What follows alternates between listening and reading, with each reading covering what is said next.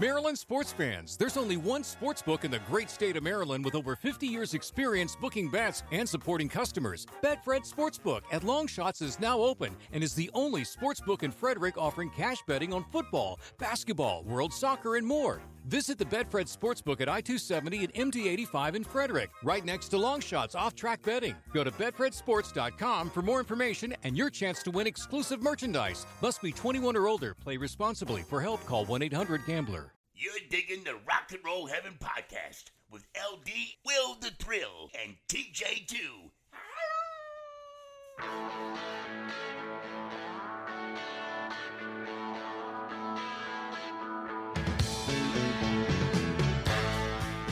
Guys, welcome to Rock and Roll Heaven, the podcast where we talk about the lives, careers, and deaths of famous musicians. I am your host, LD. Along with me for the ride, as always, is TJ2, the Deuce. Was that a party popper? Seriously, Wait, wait, hold on, wait, wait, wait, wait, wait.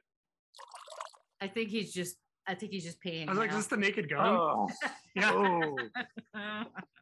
Hey, you, you never really buy tea, you just rent it. what? What are you drinking? I had some Johnny. well done. Oh, nice. We were just Mm. talking about that, but we were. Tri- Oh, it's been that. Oh, it's been a Handsome Johnny kind of day. Not gonna lie to you. Well, Yeah. the, Will had uh, we Will found the banana liqueur, and so we were trying to figure out the, the the name of the drink again, and we finally landed on it. That would be the Rickstasy, if you'll The recall. rigs to see. Amy Oh. Winehouse episode. I called it the rickets. Uh, I'd rather have rickets than that. Jeez. I think I, I think I call it a big old bottle of crap. yeah, it's still in there. Uh, for our listeners, we're going to have a contest to give away five sevenths of a bottle of banana liqueur. All right. And then our storyteller today, Mr. Will the Thrill. Greetings and salutations. All right. All right. What, What are you what drinking? was that? Uh, I'm just going with the old rum and coke, but uh, I'm Okay. sure for our listeners that sounded much classier than it actually was. Fancy, fancy, fancy. Hey, I used to 10 bar. If I anybody's this. wondering, I'm just drinking a ginger ale. Good old gingered ale. Hardcore. And, and who, and who of the three of us will be the most misbehaved? My money's on LD. Ah, Yeah, probably. Is it Blenheim? I I haven't even uh, I haven't no it's uh it's Canada Dry. Ah, Okay. We They don't have. haven't They, even they don't have started. Blenheim in California, do they? Uh, I think they do in like the big like wine and more stores, like the Really? stores. Yeah, Mhm, yeah, but you Oh, can't get it okay. everywhere. Cool. Yeah. All the all the way from little little old South Carolina, Yeah, Yeah. absolutely, So the world's uh, finest ginger ale.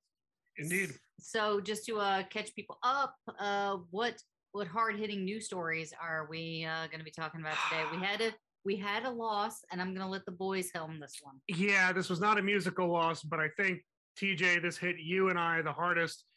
Norm Macdonald has exited stage left.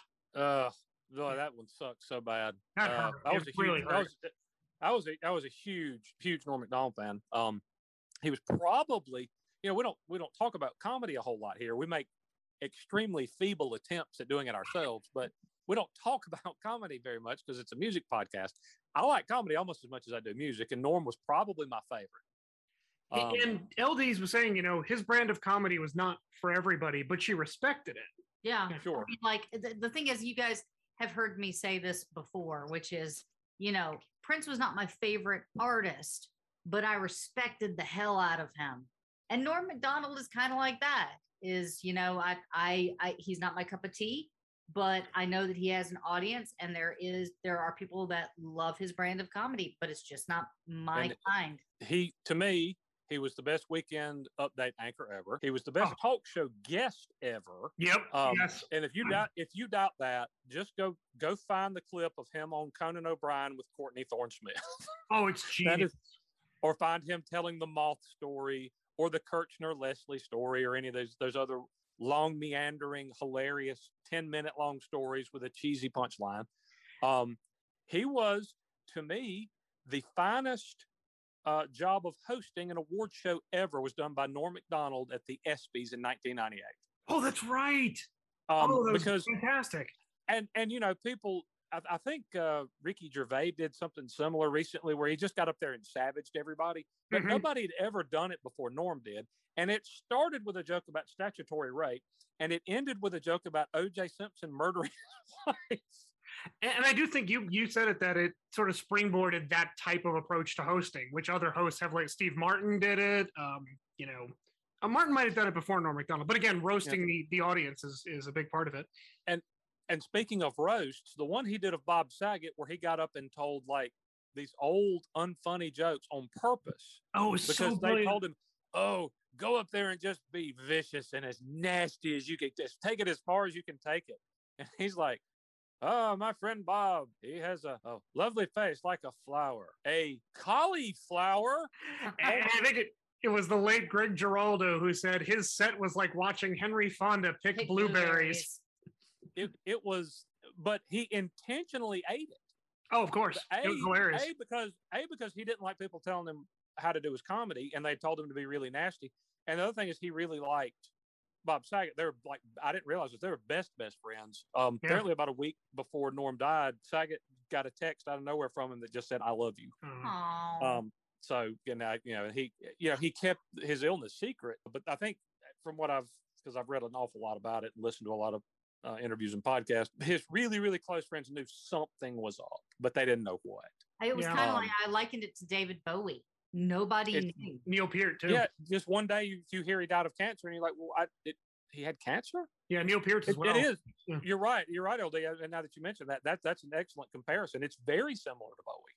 Yeah. Um, but he was just, and I think it was Andy Richter who said, and I, I kind of touched on this when I was trying to, I was Will and I were texting about about Norm, and I, I I said I think I've kind of distilled part of his greatness.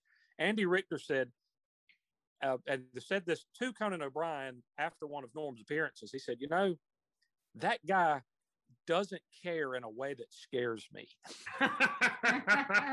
it's right. It's correct. Yeah, just an absolute original, but one of the greatest comic voices ever. R.I.P. Brother, we love you.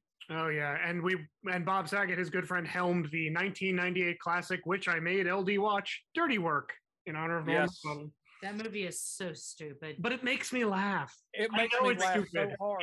Yeah. It's like Norm. It It, is. makes me laugh hard. Ugh. and I of was just stuff is, I, I can't tell you the number of times I have to stop myself from doing like Norm's cadence, where he would talk, where he would talk for a second and then pause and then uh, blurt something out.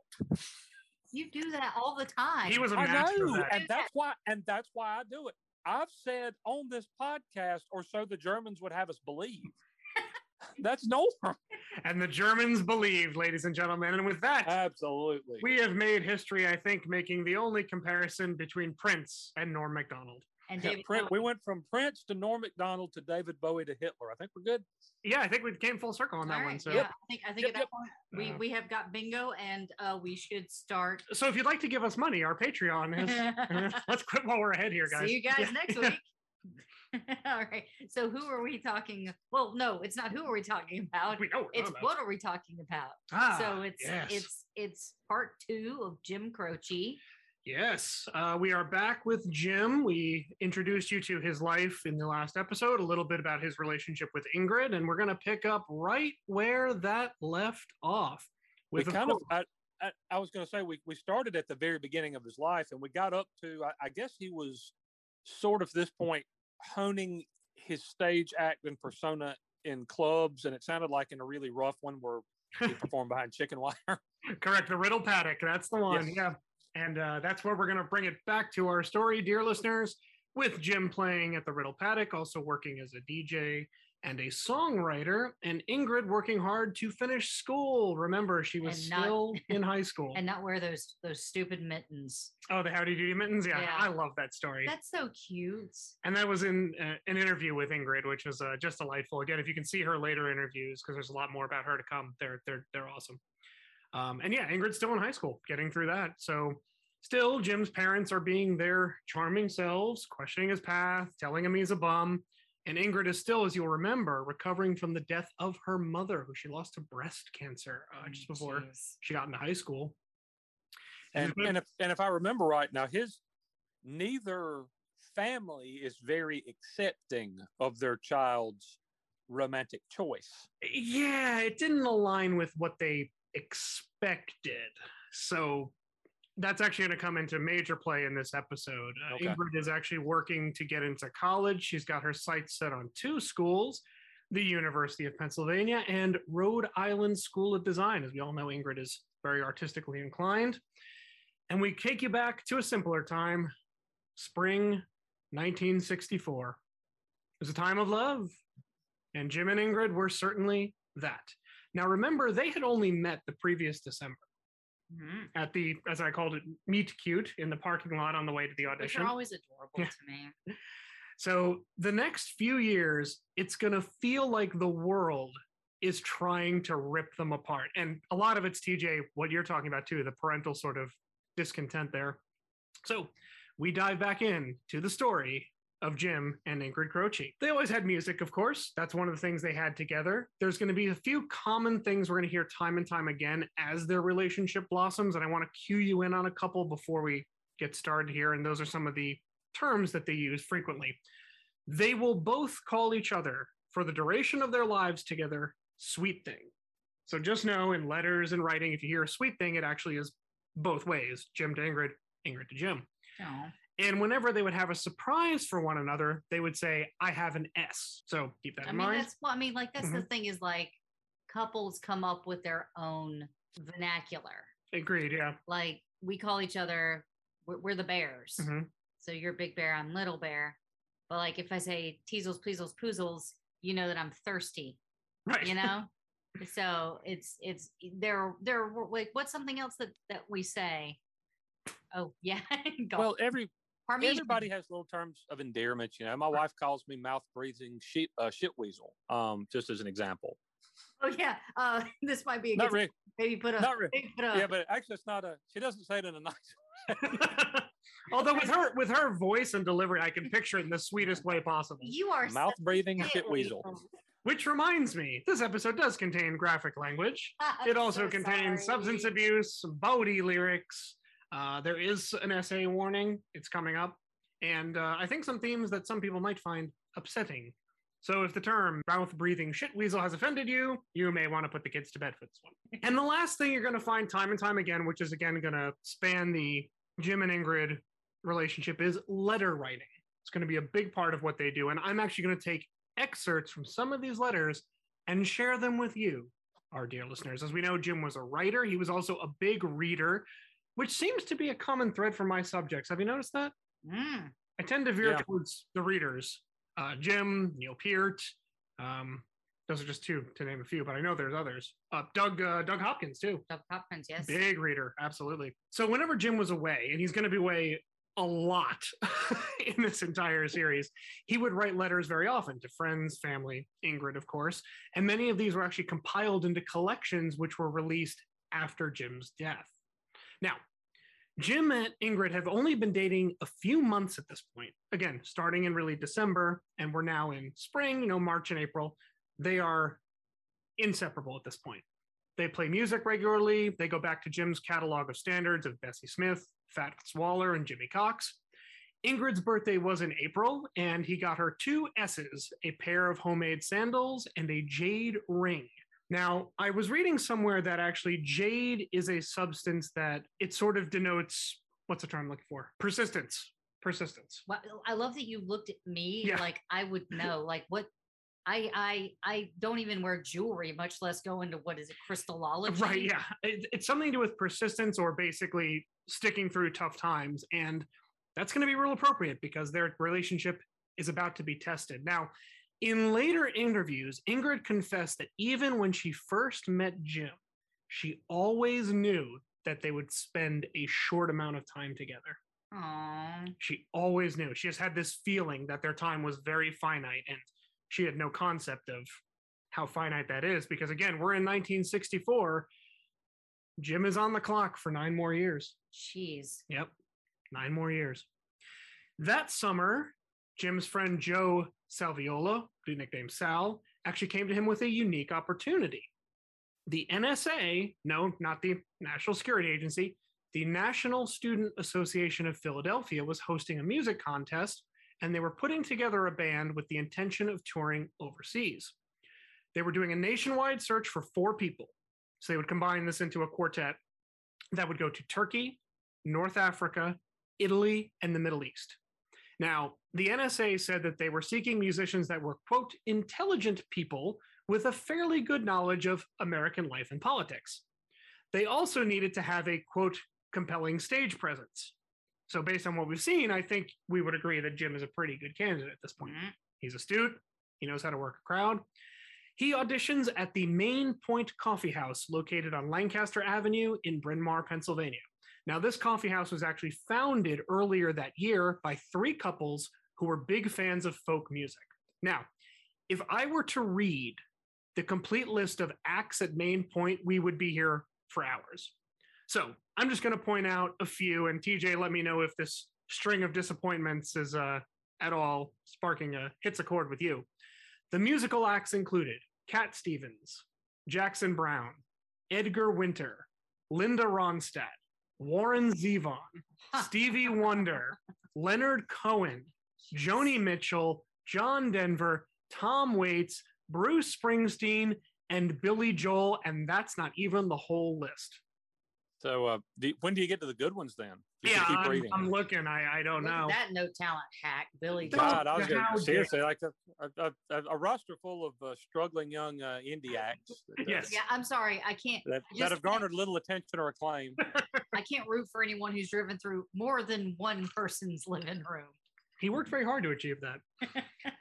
They also hosted, this is appropriate to our conversation earlier, TJ, comedians. Some of the most Oh, wow. prominent- yeah, some of the most prominent comedy acts were Lily Tomlin, Yeah. Jay Leno, Al Franken, Cheech and Chong, and this one goes out to one of my personal favorites. I think TJ, you enjoy his work as well.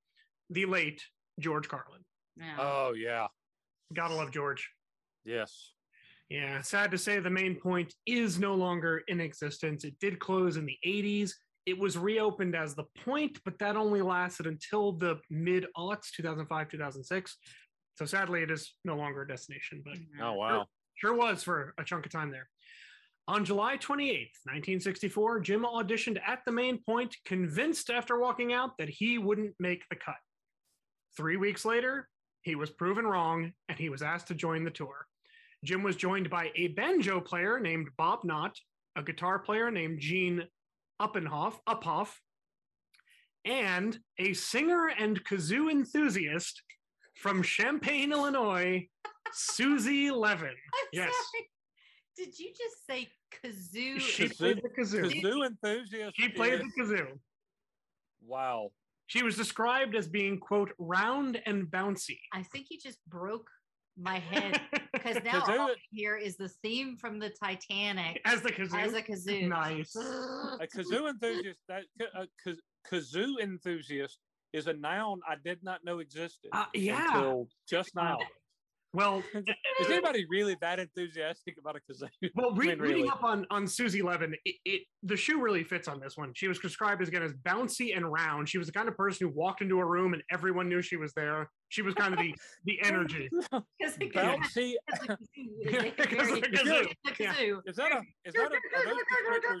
Well, Are those three descriptors a lady wants? Bouncy, round, Round. and the kazoo. yeah, Uh, that's that's a Tinder profile right there, folks. Everybody knew she was in the room because of the kazoo. Yeah. just- Susie's here. I feel like it's all lyrics that soul coughing song. The kazoo is in the room. that smell is in the room. Well, Do you remember that there was actually a kazoo on um, Eric Clapton Unplugged? yes. No. Yes, Was there it is on in, San, was uh, it on San Francisco Blues? Yeah, rolling and a tumbling down in San Francisco. But yep. Mm-hmm. Kazoo Yeah, so they actually, and it was, and if somebody like prominent, it was like it was like Chuck, it was like Chuck Leavell or somebody that played. it. They like, brought in a heavy really? I could play that. Yeah, Come I could have stood there and made a fool of myself. Yes. Well, these four, Bob, Gene, Jim, and kazoo enthusiast Susie, made up the Philadelphia Choir, which was one of one group that was going out on this trip. Now, bear in mind, this was an international thing, so they had groups from other countries, but they were all kind of touring together. The Philadelphia Choir left out of New York in early August of 1964. They flew to Italy first and then made their way to Istanbul. Now, I'm including this description of Jim because he sounds like Borat. He apparently wore knee high cutoffs, a polka dot shirt, mirrored sunglasses, knee-high dress socks, and pointy Italian leather shoes. It sounds like Borat. This is my band. yeah, it's nice. It's nice. I will let Jim's letter tell the story of what this was like. So here is a excerpt from a Jim Croce letter from the mid 60s to his parents. Dear mom, dad, Rich, and Pa. Pa being obviously Massimo Babusai, which is my favorite name of all time. Love that name. It's fantastic. It's so fun to say. Mama's go Baba. It just flows. Yeah. It does. I think that's a lyric in that Michael Jackson song, isn't it? Mama say, Mama Mama say, say, Mama say, Babusai. Yeah. Mama say, Yeah, that yes, it was. Which uh just so you guys just uh heads up, that's gonna be our next series. Did I just comment Oh. this thing? You hey, wait, we got to. Hey, wait, time out, everybody. LD, I Yeah. need you to repeat um, that. There's something I'm. I, it's not on the level of the band name that we have to mention every week, but unofficially, anytime you talk about movies, there's a thing I'm supposed to do, and I didn't do it. Can you just say again that like uh, I'm, I have to watch Borat? Okay. Okay. Yes. Uh, so T, you need to watch Borat. I prefer Howard the Duck. Very well. Thank you. On that note, Come on, Lea Thompson was great. Who didn't love she Lea was Thompson? fantastic. Yeah. I love Lea Thompson. No. So Jim writes, Dear mother, dad, Rich, and Pa, this has really been some experience. Pardon my writing. I'm in a 60 bed room in Istanbul being attacked by bedbugs. What a city. Very nice people from all over the world, many from Germany. Dad, those German lessons finally came in handy. I have rested up and feel good. We have seen quite a bit of the city in the past few days. It is divided into two halves. The half, old half is different, with mosques and temples and castles. The bed is not like home, but I suppose it will have to do. The toilets are, well, let's just say, pretty interesting. Yesterday, we went for a funeral for the head of a festival who was killed in, air, in a car crash. They carried the body through the narrow streets of the city for several miles to the mosque. The Swedish group led the procession with their band. It was sad. Mom, my clothes are going far. There are plenty of sinks for washing them, and they dry in several hours. Dungarees in three hours, underwear in two. Dad, I will not be able to send many cards because they cost 60 cents, which is about 450 today. It's just too much. Well, it's time to eat, so I'll leave. Beautiful breeze blowing through the city in the courtyard of this big palace-sized building we're quartered in. Say hello to everyone. Love Jim. Jim did extensive research before the trip. Now remember, he read pretty much anything he got his hands on. He was terrified of diseases, absolutely terrified. So the first thing he did was he found a druggist in Turkey and he asked for protection. Now, the druggist looked at Jim and looked at Susie and pulled out a box of condoms. So Jim's like, no, no, no, no, no. We need protection against malaria. So the farmer says, okay. And he gives him quinine. Now, Jim interpreted these instructions as seven times, so one per day. Well, everyone got sick. Jim was constipated, claiming he set a world record of, quote, six days with no shit.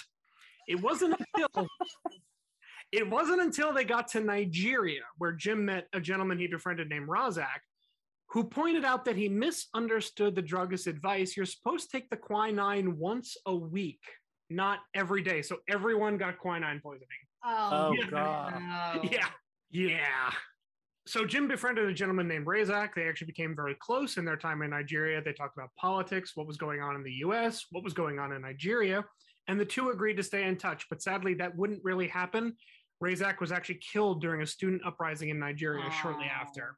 It, it really hit Jim hard. The, the politics of that and everything just hits him really hard. You know what? Uh, but you know what's interesting though, Will? Um, Yeah. that's the song you played for us. Uh, the, the rather bowdy one back in uh, part one. Oh, yes. What was the name of that one?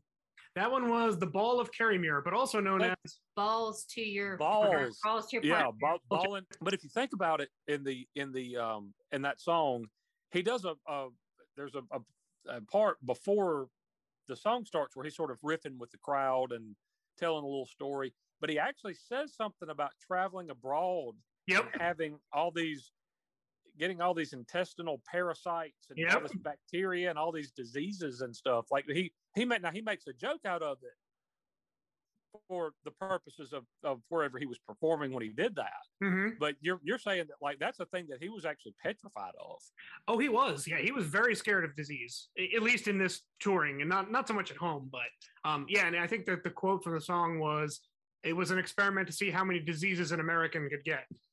So we go back to Ingrid, who's still in Pennsylvania, and she's being she's a little confused about this whole thing. I mean, Jim's away; she's not sure what to deal with this. She started questioning the nature of their relationship. She's like, "Well, we're young. Is this going to last?" And she actually starts dating somebody else. Um, she's still focused on her arts. She's actually doing ceramics at this point, and she actually performs locally at some folk festivals by herself. Um, now, I will point out that when Jim gets back, there's a very awkward period where he like doesn't see her, and this isn't really explained, but it's kind of awkward. And then finally, he shows up at one of her shows that he apparently found out about in the Philadelphia Inquirer, Huh. and Wow. he approaches Ingrid, and if we remember the last episode, what does he do? He asks to tune her guitar, and that sort of sets the relationship Aw. back on course. Cute. Now, it's important to note that this tour is impactful for a number of reasons, but the main one is that it helped Jim land another gig. So, Sal, his friend back in Philadelphia from Villanova, was actually selected to produce a soundtrack for a documentary called The Minor Story. It was actually filmed for local Channel 10 in Philadelphia, focusing on the story of local coal miners, and it actually covered the period from about the First World War all the way through what was then the present the 60s. Now, the key thing about this documentary, it was narrated by a hometown hero. And that person, TJ, you'll appreciate this, was born in Lattimer Mines, Pennsylvania, Jack Palance. Oh, Jack The Palance was Jack- awesome. Yeah, he was a badass. Now, Sal gets selected to do this. He actually he so Jack actually found out through like the local papers that Jim was one of the people selected to go on this tour, and it piqued his interest. So Sal gave him a tape that Jim had made, and supposedly Jack Palance told him to get Jim to do the music for the soundtrack. That's the story. That is the story. So Jim gets back to find out this news from Sal. He's super excited. His parents, eh, less so, less so. Uh, he gathers all his friends: Tommy Picardo, Sal, Mike Di Benedetto, Bruce Bartolini, um, a bunch of nice Italian boys from Philly, and they put together the soundtrack. Now Jim did the legwork on the research, reading everything he could about coal miners and the families and what was going on. He actually watched the documentary only once and then started writing the music. Jim allegedly finished the soundtrack in under two weeks, the entire soundtrack. the entire okay. The- Yeah. again, again, guys. Oh, it's going to get crazier Stop with it. him. It's going to get crazier with Jim. Yeah, that's you're just showing off now. Seriously. Like writing a book within like 4 Mhm. days, or making a movie in two, or Yeah. like well, Ferris Bueller's Day Off was made in Oh, three. wait, wait till I tell you the reason why I'm presenting most of this music out of time. You're just going to you're going to get really angry. Okay. Real. Oh, why does it have something to do? no, I'll with, tell you. No, no, it's not like that angry. It's it's along the lines So of stop doesn't- hogging all the talent. Okay, yeah. so it doesn't have anything to do with Phil Collins. No. Okay. No, in fact, the two, to the best of my knowledge, never even met. Yeah. Well, that makes me happy for Jim. So let's actually take an excerpt from that soundtrack. I want to share with you a song from The Minor Story from 1965. This is one of the songs Jim put together for the documentary, apparently at behest of Jack Palance. Here is Coal Tattoo.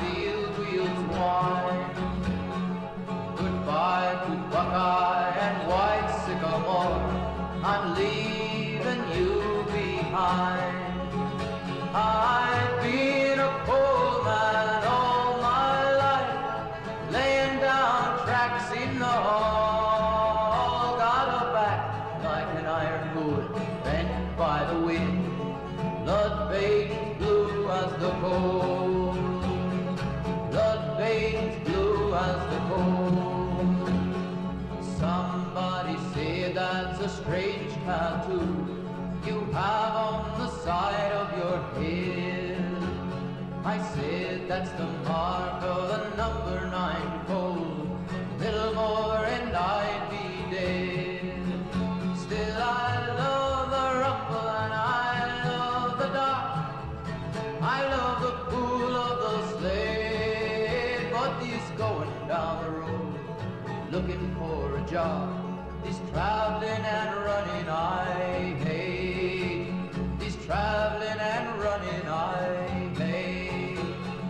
Someday when I die and to heaven I go, to heaven, the land of my dreams. I won't have to worry about losing my job to bad times and big machines. Still I've got no job and I've got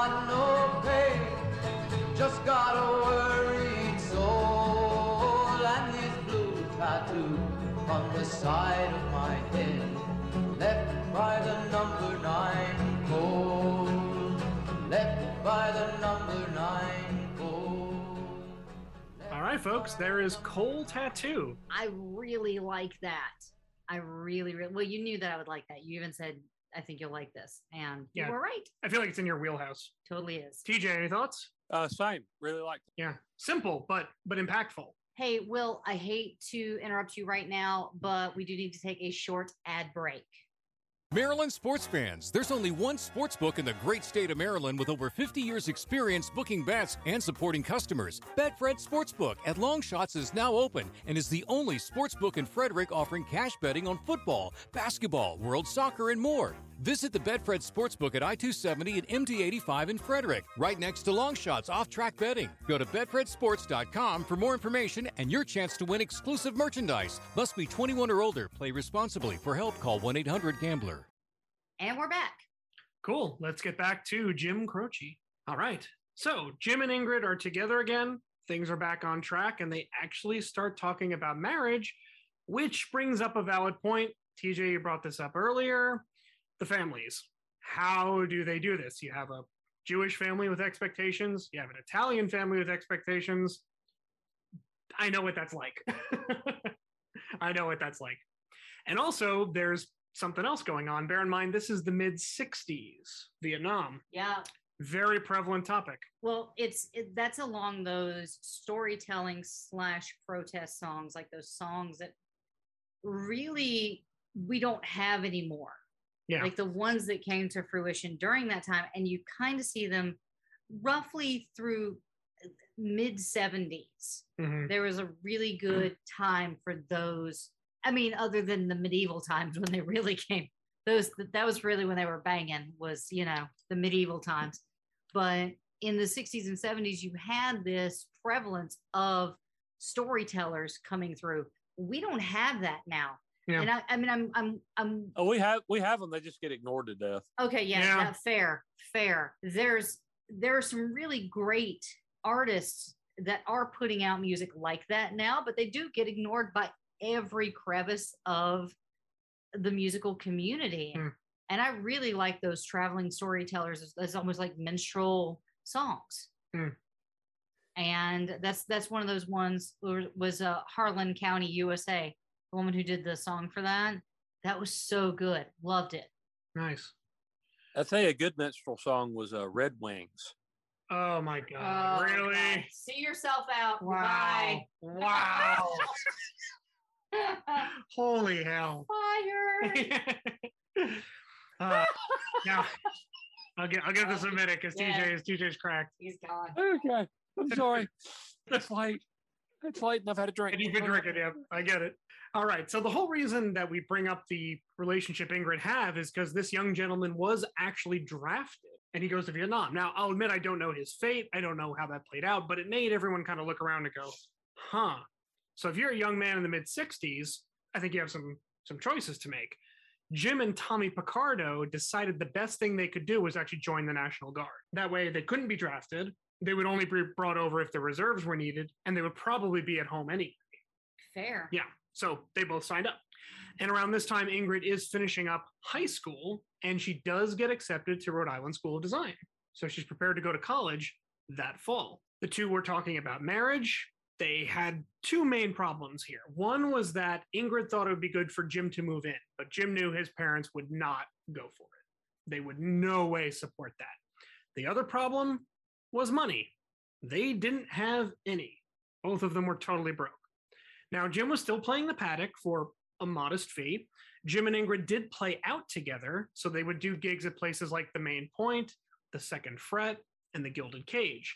They pulled a lot of their repertoire from artists that were big at that time, like Simon and Garfunkel, Ian and Sylvia, Gordon Lightfoot. So you got that going for you. Yeah. Right, Daffy Canadian. I like Gordon Lightfoot. Um, and Lovin' Spoonful. Now, a lot of people know Lovin' Spoonful because of their notable hit Summer in the City, right? hmm Came out in 1966. That same song would be covered 20 years later by English rock band Manfred Mann's Earth Band. A Manfred Mann, Earth Band, reference to the podcast has been satisfied. We have a song now. That's awesome. Wow. Holy cow. Well done, sir. Nicely done. Hey, thanks.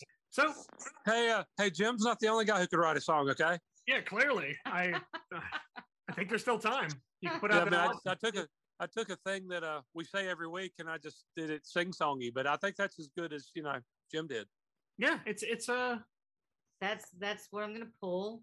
Uh, every time we have to record, and for some reason my brother can't be around, and that's just what we're gonna use. I'd put that somewhere between Sun Come Up and Cookie Puss. I don't know where, but it fits somewhere between those two. It's it's actually somewhere below um, Dirty Water Dog. nice. It's right under Let's Van Halen three. Y- It's- yeah, it's right. just under Van. Actually, I'm gonna put it a little above Van Halen three. Actually, yeah, I was going to say that actually had a melody. Yeah, I, I would listen to that again. That's the difference. Yeah, that right. so, needless to say, August rolls around. Ingrid is going to leave for school, and the two agree, sort of unofficially, that they are going to get married. She's going to go to her first semester. So, Jim proposes unofficially. Uh, he basically says, okay, let's get married because he knows he can't move in with her. So, we're going to spend this time kind of getting ready to do that. So, he spends the next few months working his butt off and writing letters to Ingrid, also recording songs for her on her father Sidney's reel to reel recorder. Okay, but where is her family and all? Like, where are their families and all this? Are they okay with this? Or Well, they haven't said they're getting married yet. So this is kind of on the side. okay, So they haven't told their families they're going to get married. okay. Right. So Jim writes some letters. I'm going to spare you these letters because, uh, well, they're not that great. Uh, I'll read you one line, okay? As the bamboo grows straight and tall. Nope, I'm gonna stop you right there. okay, we're done with that. Stop it. We're done. That's a direct quote. I took that from the book. That, Uh, uh, that actually that sounded uh, veiled like a veiled dirty thing. Uh, it actually wasn't. It says, "So does my love for you." So Oh, I guess he's venturing into poetry. Now, You. sometimes Ingrid said that Jim would actually send two letters a day to her. Two a day. Now you're just Oh wow. going off. Yeah. Now, what was what was Jim doing in this time? He was playing the paddock, as we know. He actually got his job at Villanova as a disc jockey, and he tried to get another job. Now, he couldn't land a job as an ad writer or a disc jockey somewhere else, but a local station gave him the opportunity to sell airtime. Okay. The issue was they gave him the roughest neighborhood in which to do it. So he was in the predominantly African American section of West Philadelphia. Born and raised. So, needless to say, it was kind of a running joke. They were like, hey, Jim, if you survive, you can become a writer. Lord. So he goes out, he pounds the pavement. So he's got three jobs at this point. So he's kind of like me. He's kind of like you, yeah. Now, Ingrid is obviously keeping up her end of the bargain. She's at school, but she takes on work as a housekeeper and a cook for a local group at Brown. Uh, she basically takes care of their house, cooks their meals to earn some extra money. Now, as we mentioned before, Jim was recording on Sidney Jacobson's reel to reel recorder. He actually spent a lot of time with Ingrid's father. Ingrid's father was a psychiatrist, and oftentimes they would discuss religion, they would discuss philosophy, and they started talking about life and death because at that time, Sidney hadn't told anybody, but he was diagnosed with pancreatic cancer. Oh, Jeez. Now, Jim doesn't know, and Ingrid doesn't know. Mm. But as we all know, I mean, there's no good type of cancer, but pancreatic is among, I think, the lowest survival rate, if I'm not mistaken. Yes. I, I think so. Yeah. So we get through the fall, and by Christmas, Jim actually goes down to the school and he takes the raisin, the VW bug, which will be so prominent in this story. And they actually take a little time together. They go to a boarding house in Providencetown, Rhode Island. The town is almost deserted. It's just before Christmas, it's winter. They go to the only open restaurant they can find. When they get back to their room, Jim actually takes out his guitar. He sings Blow the Candles Out, which is an old sea shanty. He gets down on one knee and presents a white gold diamond ring. Aw. So now it's official. they're getting married. The next task, tell the parents. Mm. Mm. remember, yeah, I know you both did that at the same time. That was awesome. Made the same noise. Tell the parents. Since Ingrid's family was Jewish, they were actually doing a Hanukkah celebration on Christmas Eve, which meant they would go, this is like what we did Christmas Eve to Ingrid's family and Christmas Day to Jim's. Okay. Yeah. So Ingrid's family was surprisingly accepting. They welcomed Jim to the family. They were mazel tov, cheering. Everyone was happy. But Jim was about to go to his parents the next day with two pieces of news they would not be thrilled about. Mm. First, he was marrying Ingrid. Okay. They were okay with that. They kind of saw it coming. She wasn't Italian. She wasn't Catholic. We can deal. Then he announces he's going to convert to Judaism. Oh dear. Yeah. Oh boy. Yeah. It was going to be a Jewish ceremony presided over by a rabbi, and Jim would have to undergo a certain Oh, procedure. oh God. Yep. Oh God. Oh. Yep. Now, twenty something years old. yep. Yeah. I don't even have one, and I'm like, oh God. I mean, it tells you the guy was serious. I mean, he's willing to go all the He's way. He's willing Oh to chop yeah. here. Yeah. dick off, then yeah, Yeah. that's true love. If that's not uh, if that's not love, I don't know what is. In fact, You know how much I love you, baby. I'm willing to let somebody take a scalpel and yeah. woo. Whittle my rod. Yes. Oh, uh, Yeah. In yeah, fact, you know what, honey? Now I'm questioning your your dedication. To Yeah, and I don't. Yeah, well, I don't. I, yeah, I didn't have to question your convert anything. dedication to my sister. yeah. Questions must be answered. Yes, anything that involves whittling my junk, I just Yeah. just In fact, it, it gets even better because Jim goes into detail about the ceremony where he says that uh, he's actually surrounded by other men who are all watching this happen. Oh. Yeah. oh, Oh. Yeah. oh my lord. Yeah. Oh. See, and I thought the worst part was like the fact that you would have to go to the rabbi three times and request conversion And learn Hebrew. and, and Yeah. learn Hebrew. Yeah. And like it's like, oh, this can be really tough. Like, oh, he's gonna have to face the rejection and know that he needs to come back and show his, you know, loyalty and, and willingness to convert. No, you have to cut part of your penis off. you, you know who else did that though? Who? Michael J. Fox. Okay, I don't want Yeah. to think about Michael J. Fox's penis. When he married Tracy Pollan and he converted to Judaism. Also, guys, this is uh probably if you want, you probably should. if you uh, haven't guessed by now. Yeah, I was gonna say, but Probably- oof. yeah, oofa. sorry, guys, yeah, there's something I just should there's have come. something I want to say, and I'm just, I'm just so not just Yeah. not gonna do it. I haven't had enough to drink to say the thing that's in my mind. Got it. Go ahead and say it because I can cut it out later. No, That must be oh, some phrasing. good- Phrasing. Yeah, phrasing. Now, on the heels. Let him talk. Let them. Let the man talk. Ah, boy. Okay. Yeah. Now, on the heels of this jarring announcement, Jim's parents actually do something that was quite unexpected and they offer a unique wedding present. Jim Sr. actually pulls his son aside and says, Look, you two are going to need a- a nest egg. You need to learn about the business. So here's what I'm going to propose.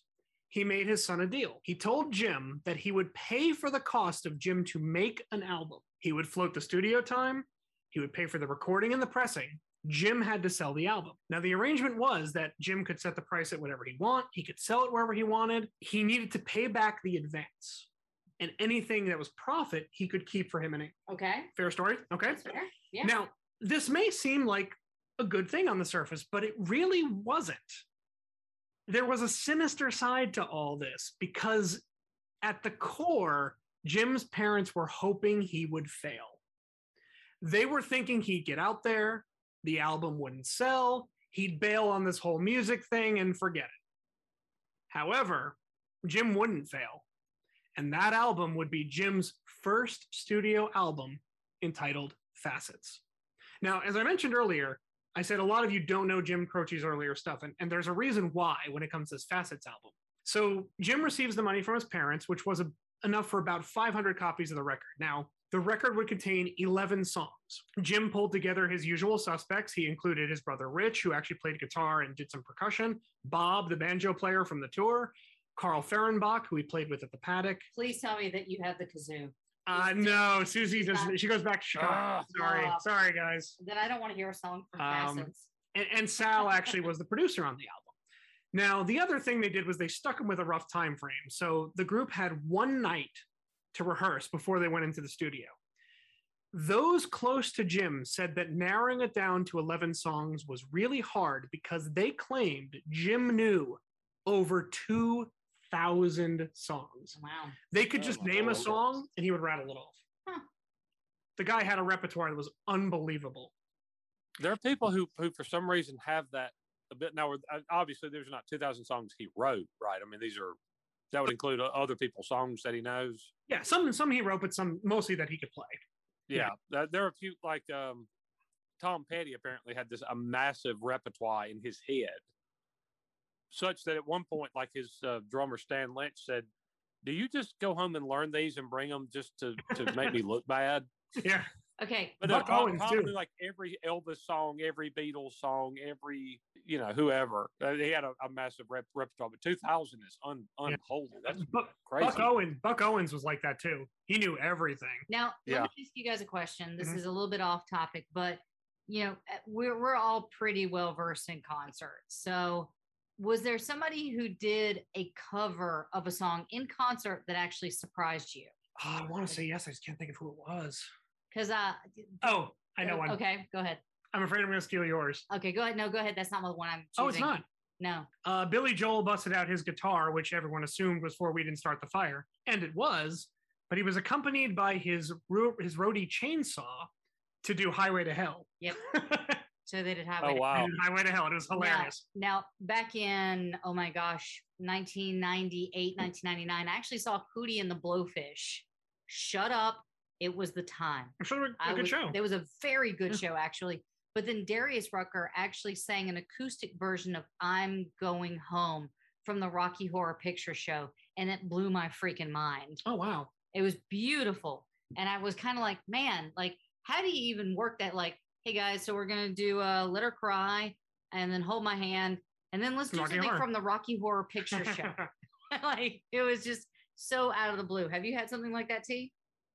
I was trying to think. Um, I saw Garth do American Pie. oh wow! um, That seems on brand. But but but with, without his band for for the encore, he Just came him? out and with just just him and his guitar, and he did American Pie, and that was cool. Um, I saw Robert Earl Keen do Tangled Up in Blue, followed by um, Are You Sure Hank Done It This Way? Ah, nice. which is which is pretty good. I, I, I was trying to think of others, but that's that's that's Garth doing American Pie really sticks out. Another one that comes to mind, and I, I say this with no offense to Glen Campbell, but my favorite version of Wichita Lineman was done by James Taylor. James Taylor. Yeah. Yeah. Very, very, very good. Very good cover. Yeah. Uh, it's just like it's one of those things where it it's just interesting to me when someone pulls out something that they didn't do and it was their interpretation. And then and then sometimes you go see Bonnie Raitt, and she covers two INXS songs instead of doing "I Can't Make You Love Me." oh, you're still bitter about that, aren't you? I'm still angry. I would Yeah. be too. Yeah, well, we saw we saw Billy Joel, and he he didn't do like always a woman to me. And someone was complaining about that on the train ride home, and someone was like, "Yeah, but he did Xanadu." Yeah. So No, Zanzibar. Oh, did you? Zanzibar. Yeah. Zanzibar. Yeah, Zanzibar. Zanzibar. Zanzibar. Yeah, what? Yeah, you t- tell how deep cut I go with my Billy Joel. Well, you know me. Yeah. yeah. Uh, so- nice. So the Facets album was recorded in RPL Studios across the Delaware River in Camden, New Jersey. hey, I know that place. Well, a lot of people know it for the wrong reasons. It had the dubious honor of the highest crime rate per capita of any city in the U.S. USA, USA. Ah, so narrowing it down from 2,000 potential songs, the songs on the album included a cover of Steel Rail Blues by Gordon Lightfoot, Coal Tattoo, Texas Rodeo, Charlie Green, Play That Slide Trombone, The Ballad of Gunga Din, Hard Hearted Hannah, Sun Come Up, which I played for you last time, Yep.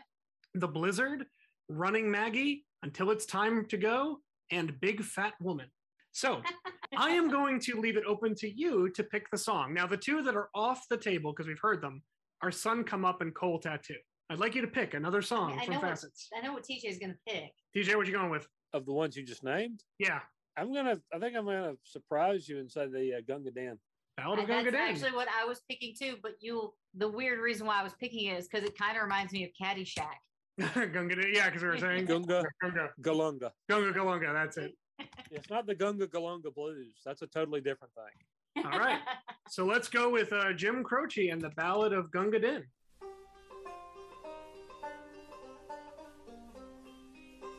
You may talk of gin and beer when you're stationed way out here, and you're sent to penny fights and altar shotted.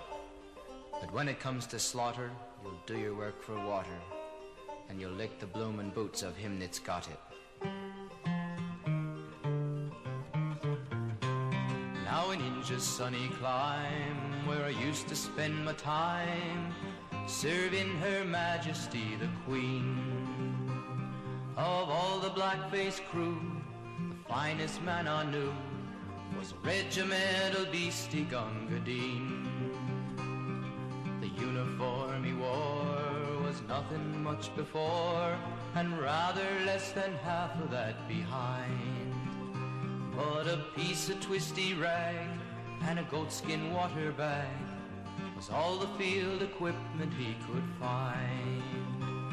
When a sweating troop train lay in a siding through the day, where the heat would make your bloomin' eyebrows crawl. We shouted Harry by till our throats were bricky dry, then whopped him 'cause he couldn't serve us all. He would often carry one till the longest day was done. Never seemed to know the use of fear. If we charged a broke or cut, you could bet your bloomin' nut. Waiting fifty paces right flying rear.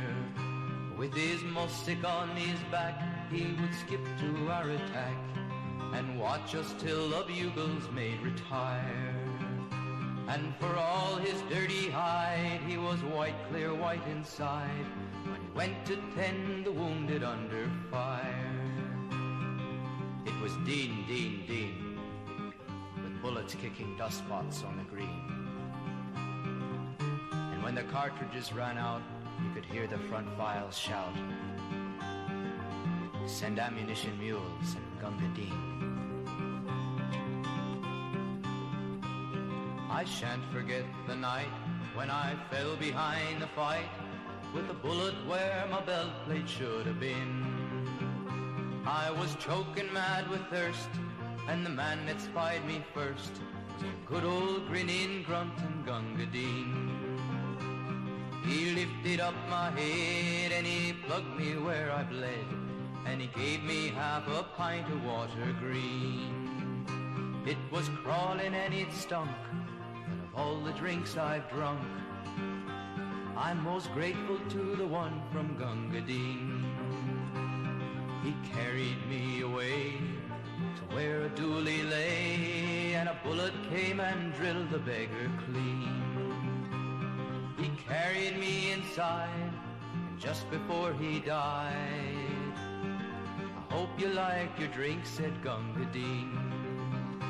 So I'll meet him later on in the place where he has gone, where it's always double drill and no canteen.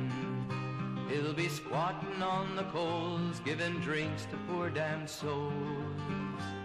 I'll catch a swig in hell from Gunga Din. It was Dean, Dean, Dean, you Lazarusian leather Gunga Din. Though I belted you and flayed you, by the living God that made you, you're a better man than I am. Gunga Din.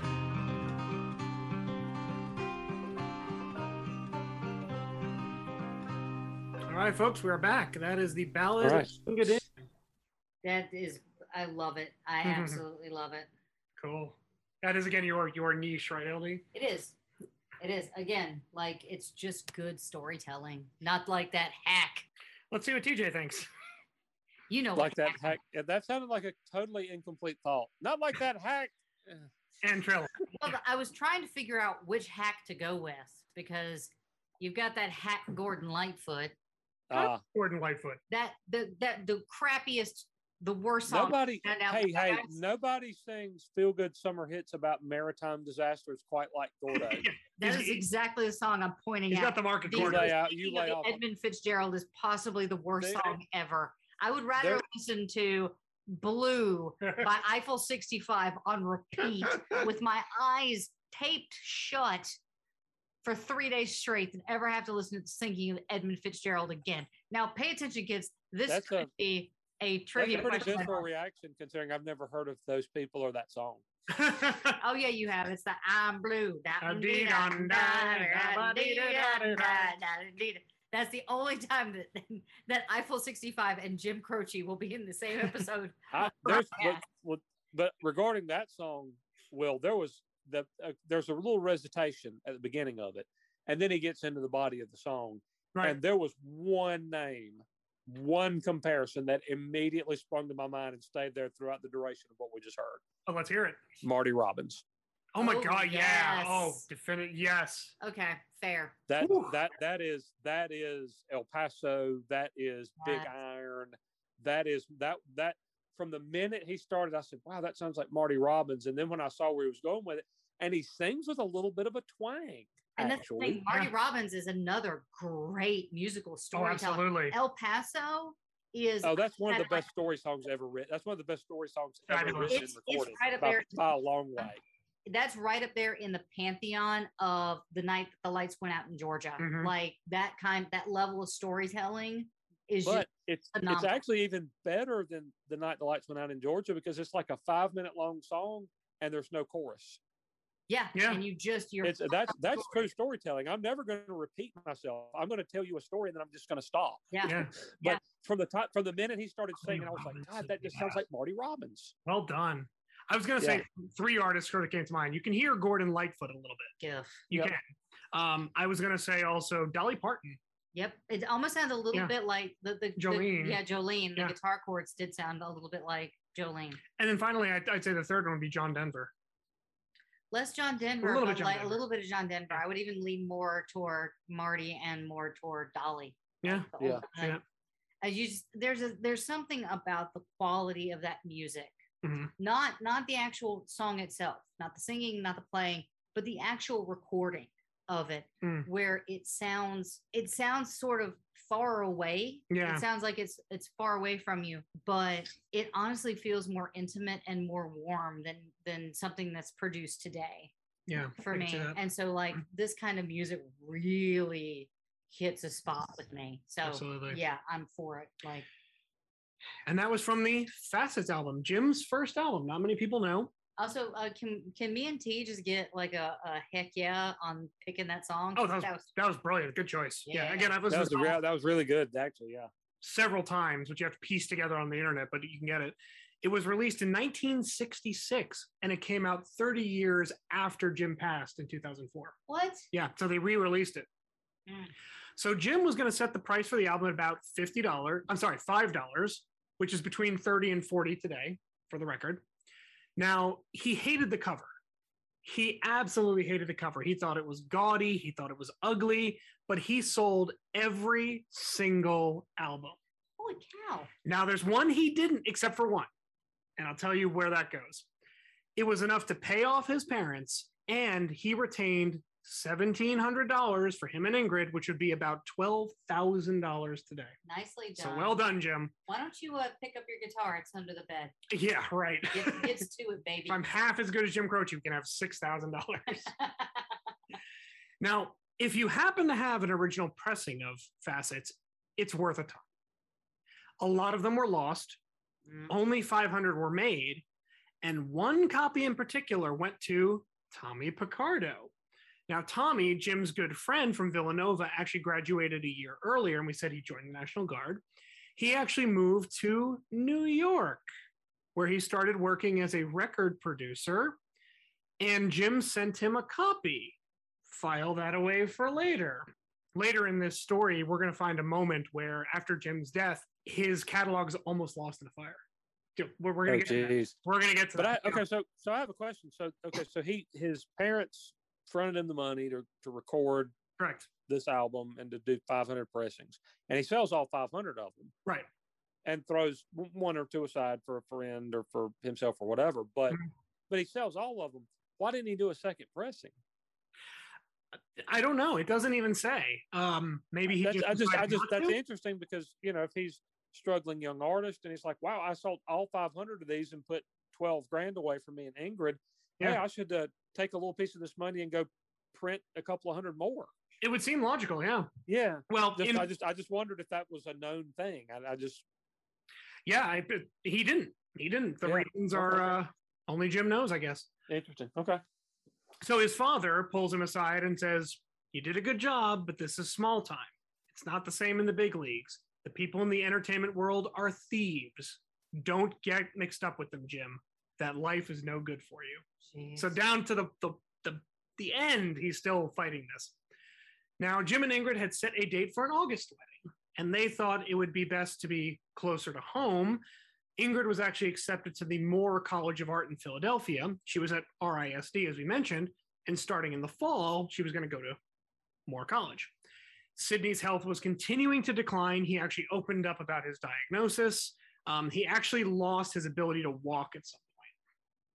So they wanted the wedding closer so Sidney could be there. And in a very private moment, Sidney actually pulled Jim aside and he said, Promise me that Ingrid will finish school. And Jim oh. said, I promise. And he sticks to it. But does he know at this point? Because Oh, he's public about it. Yeah. okay. Again, so the guy, can, so can't walk anymore. Well, so at some Yeah. point he does tell people. He does. Yeah, he Okay. is. He has made it known now. Okay. The wedding was set for August. It was going to take place at Ingrid's family home in Wallingford, Pennsylvania. Two weeks before, Jim gets a notice. He's shipping out with the National Guard. Oh no. Uh, one, one week after the wedding. One week. Now, at this point, as we discussed, the relationship between Jim and his family was quite strained at this point, but they showed up to the wedding. Oh, Last minute, but they showed up. hey, Yeah, they got there. better late than never. So Jim and Ingrid were officially married August 28th, 1966. They had a brief honeymoon in St. Augustine, Florida, the world's, uh, sorry, the America's oldest city, if you didn't know that, St. Augustine. Yes, and there's a lighthouse there, There is. and I do believe that's where they keep the haunted doll Robert. Apparently, it's a very haunted city. Well, Allegedly. why haven't we gone? It's a great place. I, I love it. I've been to St. Augustine. It's wonderful. right, well then, hello vacation. So Jim basically gets back from his honeymoon, packs up, goes to the Wallingford home of the Jacobsons, and says goodbye to everybody because he's set to go to Fort Jackson, South Carolina, Hey. Yep. which is all near right. Columbia, right? Yes, it is. Near Columbia? Is it? Yeah. Still there. I mean, it's an army, army fort. Uh, before his departure, though, Jim does send off that copy of Facets to Tommy Picardo in New York. And he actually says as he's leaving, he's like, I'm going to be a terrible soldier. He was right. Ah. We go to early September. Now, TJ and LD, you can probably know early September, South Carolina. What's it like? Well, depends on where we're at. Near Columbia. Well, it sucks. yeah. Yeah, so it's, it always sucks in Columbia. Uh, South Carolina in December, it's fine. It's gotten cold. Okay, it's gotten cold. Well, it's it's cold. It's what it's hot during the day and freezing during the During night. night. So you're more prone to get really sick.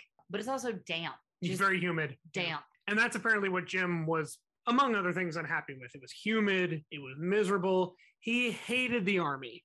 In a letter he wrote to his brother Rich, Jim wrote, Dear Rich, they're really brainwashing these young kids. Everything is directed towards being a man.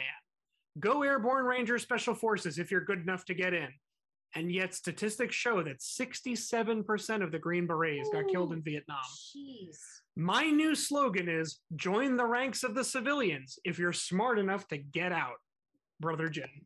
Jeez. That's the entire letter. Wow.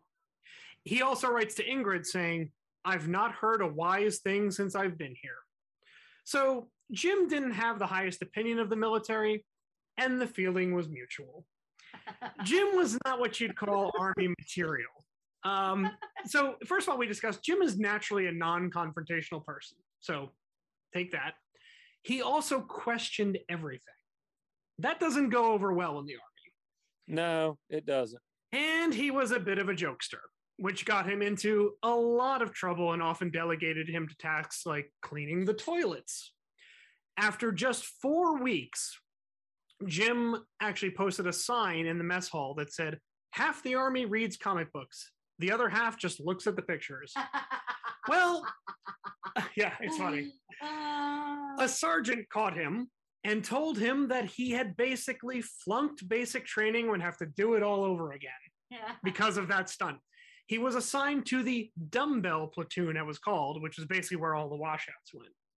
Now, things were looking bad at this point, but all was not lost. There's a few bright spots here we're going to hit. First of all, when Jim was reallocated to the dumbbell platoon, he had a new sergeant, a massive man who Jim described as looking like, quote, Sonny Liston. And TJ, you know what he looked like. Right. That guy was scary. Big scary man. Yeah. Big, scary man. And in Right. jo- Forgive my ignorance. I know the name. Is he a boxer? yes, Yes. he Okay. fought Muhammad Ali. Gotcha. in sort of a playful nature with Jim, the sergeant would actually talk to Jim and say, I'm bad. You know where I lives, all the bad people live on the street. And the further down you go, the badder they is. Now I live two miles down that road. Now I ain't saying I'm bad, but when all of them bad peoples get together, they call me boss. End quote. That man's name was Sergeant Leroy Brown.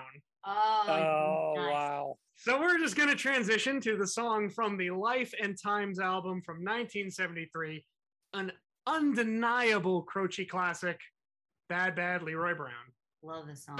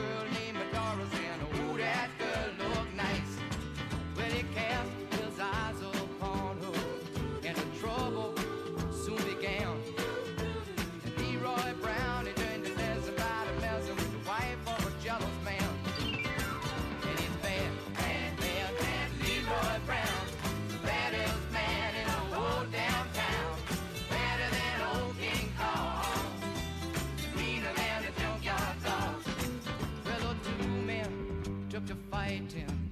They went and pulled down from the floor. Leroy looked like a jigsaw puzzle with a couple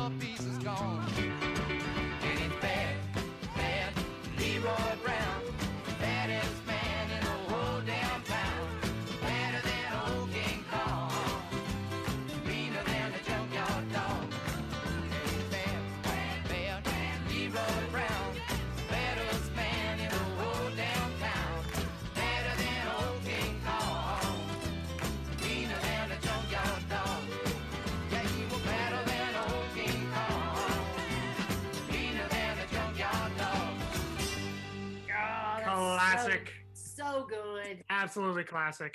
I have a uh, hey, I've got a, a something for you, uh, Will. I got a little uh, fun fact. Fun fact. Yeah. Do you know why he uses the line uh, "meaner than a junkyard dog"? It's because nothing rhymes with Superfly Snuka. Otherwise, that would have been it. Wait, what? Junkyard Dog was a wrestler, and so was Yeah. Superfly Snuka. It's, Uh, No. okay. okay. The uh, it's yeah, 80, it's 80s wrestling humor. Like three people got that joke. well, uh, first was- of all, but it was totally worth it. No, but there's three people on this podcast, and I didn't get it. Who's the third? it's the giggling hillbilly. Don't you know? Yes. I mean, where have you been? So anyway, LD, you said that uh, that is one of your favorite songs. yes, yes, it is. Uh, yeah, it's one, one like- of my one of my favorites of Jim's for sure. that was what uh, that was what that was the kind of stuff our mom would play us. Okay. Yep. And so again, like I knew the lyrics to Leroy Brown before I could say the Pledge of Allegiance. so Nice. that that tells you what kind of household we grew up in. Yeah, well, we we listened to uh, we were allowed to to listen to what our mom did, which was oldies and soul music mainly. So the the the rocks the the the rock and roll we would hear would be stuff like that. What we just heard, it would be Jim Right. Croce or CCR or the Beatles until we were about twelve or thirteen. Well, I will say that the origin of the song is sort of debated. I mean, I read this in the book and I'm like, well, there's there's no debate. In my opinion, that's the origin. Now, Ingrid has said in other interviews that that was part of it and that the junkyard dog line actually came out of a story that Jim had with one of his trucker buddies where they were at a they were going by somewhere late at night and they were like, "Oh, that's a mad junkyard dog."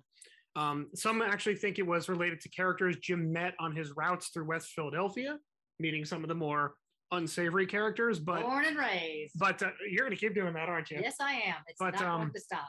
When I read that in the book, I was like, I'm going with that. So is it the origin of the song? I have to believe it's part of it. You got it. Mhm. There's no other way. Um, needless to say, Sergeant Leroy Brown actually liked Jim. He thought he was funny. Supposedly, he actually got Jim out of a punishment for AWOL. Oh, Apparently, wow. Jim went AWOL at one point, allegedly. Allegedly. Uh, he even helped him get a special visitor pass where Ingrid could come to the base and see him. Now, they were housed in a guest house with shared walls. So think military, that era, what's going on in those places. You don't get much sleep, let me put it that way. Okay. Yeah. Also, Jim could make use of his truck driving experience because he was a truck driver and he could drive trucks on the base. So it sort of gave him something to do. That's one good thing that came out of the military. Next was around this time, this was actually in November, give or take, of 1966. Jim gets a letter from Tommy. As we remember, he sent that one pressing to Tommy of the Mhm. Facets album. Tommy was actually now with a company called Command Records, which was a subsidiary of Paramount in New York City. Now, Tommy was putting together a record called Drifter's Melody, where he was compiling a bunch of songs by different artists, and that would include Sun Come Up from the Facets album. Now, someone at Columbia actually heard it and they said, Hey, we might want to publish that. So Tommy contacts Jim and says, Hey, they want to publish this. It could be a really good option for you. Let me send you the contracts, which is setting the stage for that. Those of you know Jim's story and catalog of where this is going. So with that, uh, Jim was actually wrapping up boot camp. Finally, he actually completed it this time. Uh, he was going to return home to an uncertain future. Tragedy would again strike at the Jacobson household. Ingrid would actually suffer assault, and their marriage would be tested even more. But before we get to that chapter, dear listeners, which will be next week, I will leave you with a parting song. But first, our socials and information. All right, guys. So if you think we're doing a good job after this episode, why wouldn't you? I thought it was a good episode. It no, you were fine. I was, It was despite mine and LD's best efforts, it was a good episode. we spent six and a half minutes making jokes about being circumcised. that was funny. Come on. I thought it was highly appropriate. and if you'd like to give us a cut of your paycheck, hey, Hey-o. you can do so at pan, uh, patreon.com backslash rock and roll heaven. You can give us a tip. Just the tip. Uh, sit down. You you just you beat me to the joke. I was just, I, I was just about to say it. Don't make a pecker. do not make a pecker joke when I talk about Twitter, which you Oh, can I'm sorry. you can find us on I'm Twitter at Rock and Roll LT. Check out our Instagram at Rock and Roll Heaven LT. The place where we're really having a lot of fun right now, guys, is on Facebook at Rock and Roll Heaven Yes. Pod. Uh, we have a blast over there. Uh, you can see photos. I post funny memes. Uh, there's a lot of great interaction happening over there. And uh, still not going to say our website. And you can email us at rockandrollheavenlt at gmail.com. And please make sure that you check out all the other awesome Pantheon podcasts at pantheonpodcast.com. Got a lot of awesome stuff coming up, guys. Uh, so please make sure to stick with us because I promise it gets better. I can't promise that. I can't make any guarantees. So uh, join us next week when we uh, finish. Well, we're not done with the series. We're in part three of the Jim Croce story. So from all of us here at Rock and Roll Heaven, all of you guys out there, just remember keep your socks dry. Wait, no, that was Herb Welch. Uh, anyway, good night. T, is there something that you would like to say to our audience? That's the way it is. Awesome. Great, great. And uh, RIP Norm Macdonald. Hmm. Uh, he can now watch Peter Fonda pick blueberries. Yeah, in person. Yeah. All right. I'm turning it back over to Mr. Will the Thrill. Cool. As we close out the episode, there was a third sort of positive aspect that came out of Jim's time at the military, and that was making phone calls. So all the men in the military would line up. You know where this is going? what? Should I tell the story now? I, I want you to tell the story, Uh, yes. okay. So, I, can I blow the what the song yeah, because is? everyone knows what it's going to be. I mean, so the song is Operator, Mhm. and Will knows my opinion of this song. LD hates this song. I hate this song. Not that it's a bad song, but I'm just like, dude, stop calling the operator because she's got other shit to do. Okay? Stop bugging her. What this is like, I think this is like pre 911. What if there is a fire? What if there is an or like a, a crime taking place at this point and you just keep calling her and be like, let me tell you the story of this lady that I lost. Like, no, leave her alone. You're being a creep. Stop it. Well, it's really funny you mention that because later in Jim's career, it actually goes the other way. As Jim became famous, he would actually call collect. The operator would say, you know, call. He'd say, "This is Jim calling for Ingrid," and she and the operator would say, "Oh, you know, Jim like Jim Croce." He's like, "Yeah, that's me." And the operator would be like, "Oh my god, I heard your song. I love it." And then he'd Oh, be like, "Uh, thank you. Can you connect my call? I want to talk to my wife, please." um, needless to say, Jim would spend hours waiting in line. Sometimes the line to make a phone call to your significant other was well over an hour. And while Jim was waiting, he would hear, you know, all these stories from the other guys, including the dreaded "Dear John" message.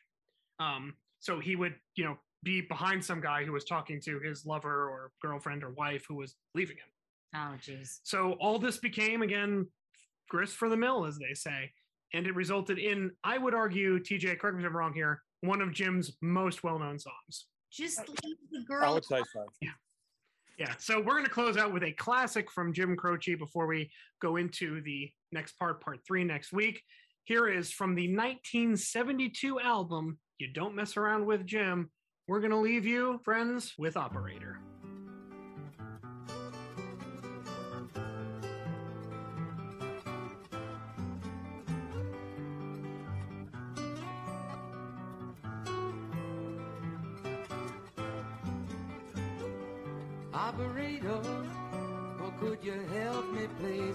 call? See the number on the matchbook is old and faded. She's living in LA with my best old ex-friend Ray. Gosh, she said she knew well and sometimes hated.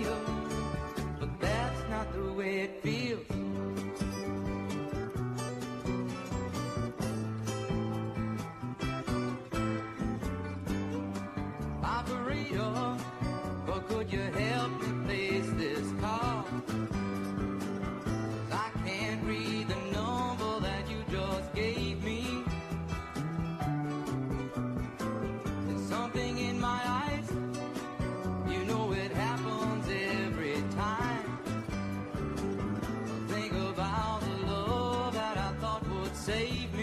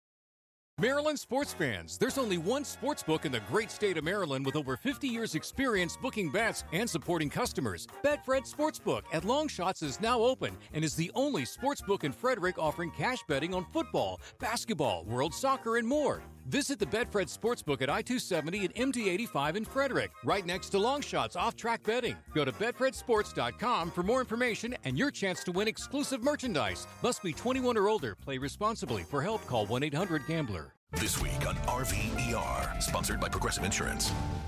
Oh, that new doctor is drop dead gorgeous. Please, he's just another RV League educated surgeon with good hair. No, he's different. Nurses, we got a Class C motorhome with a detached driver's side mirror. Meet me in the OR. Stat. Right away, No, doctor. no, no, she's on break. I'll handle this one. Oh, you conniving little. When your RV really needs saving, Progressive has you covered. See if you could save with a leader in RV insurance. Progressive Casualty Insurance Company and affiliates covered subject to policy terms. It's NFL draft season, and that means it's time to start thinking about fantasy football. FantasyPoints.com features industry leading experts and prognosticators using proprietary hand charted data to help you score more fantasy points. FantasyPoints.com is the place to go for whatever kind of fantasy football you play. Whether you play fantasy football, daily fantasy sports, or do a little bit of everything, Fantasy Points has the meticulously researched content to guide you to victory. And why wait for the fall? Fantasy Points also covers the new spring football league, the UFL. Join the guru, John Hansen, Scott Barrett, Joe Dolan, and other massive names in the fantasy football universe with an exclusive offer. Use code Pantheon for 15% off any fantasy points package, including the all in package, with access to every article, tool, and data nugget that Fantasy Points has to offer. That's fantasypoints.com and code Pantheon for 15% off at Fantasy Points. Fantasypoints.com. Code Pantheon. Score more fantasy points.